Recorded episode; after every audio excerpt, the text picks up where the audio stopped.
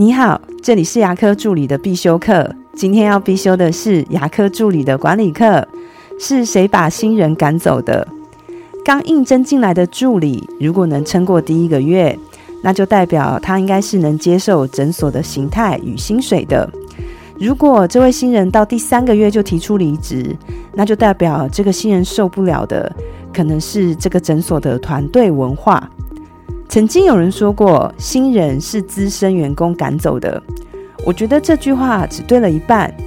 新人确实会观察团队的文化跟工作的氛围。如果新人常常听到负面的消息，当然会想赶快离开。但这些消息是资深员工讲的没有错，可是是谁纵容这样的文化呢？那就是诊所的老板。这题你问我是谁赶跑新人，我的答案是。老板才是主谋，资深员工只是帮凶。如果你是老板，听到我这样讲，你一定很不认同。你一定会想：怎么可能呢？员工的薪水都是我在付了，现在员工就很难找了，我怎么可能会赶跑他们呢？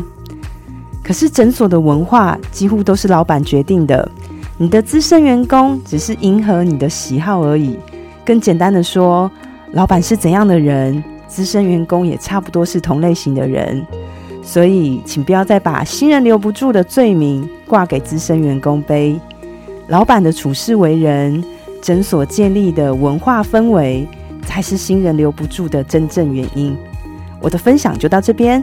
如果觉得今天的内容对你有帮助的话，请帮我下载下来或分享出去，让更多人听得到。如果你对牙科管理、资费咨询或是助理培训有任何问题，欢迎留言给我。或者是在龙语牙体技术所的粉丝专业可以找到我，下次再见了，拜拜。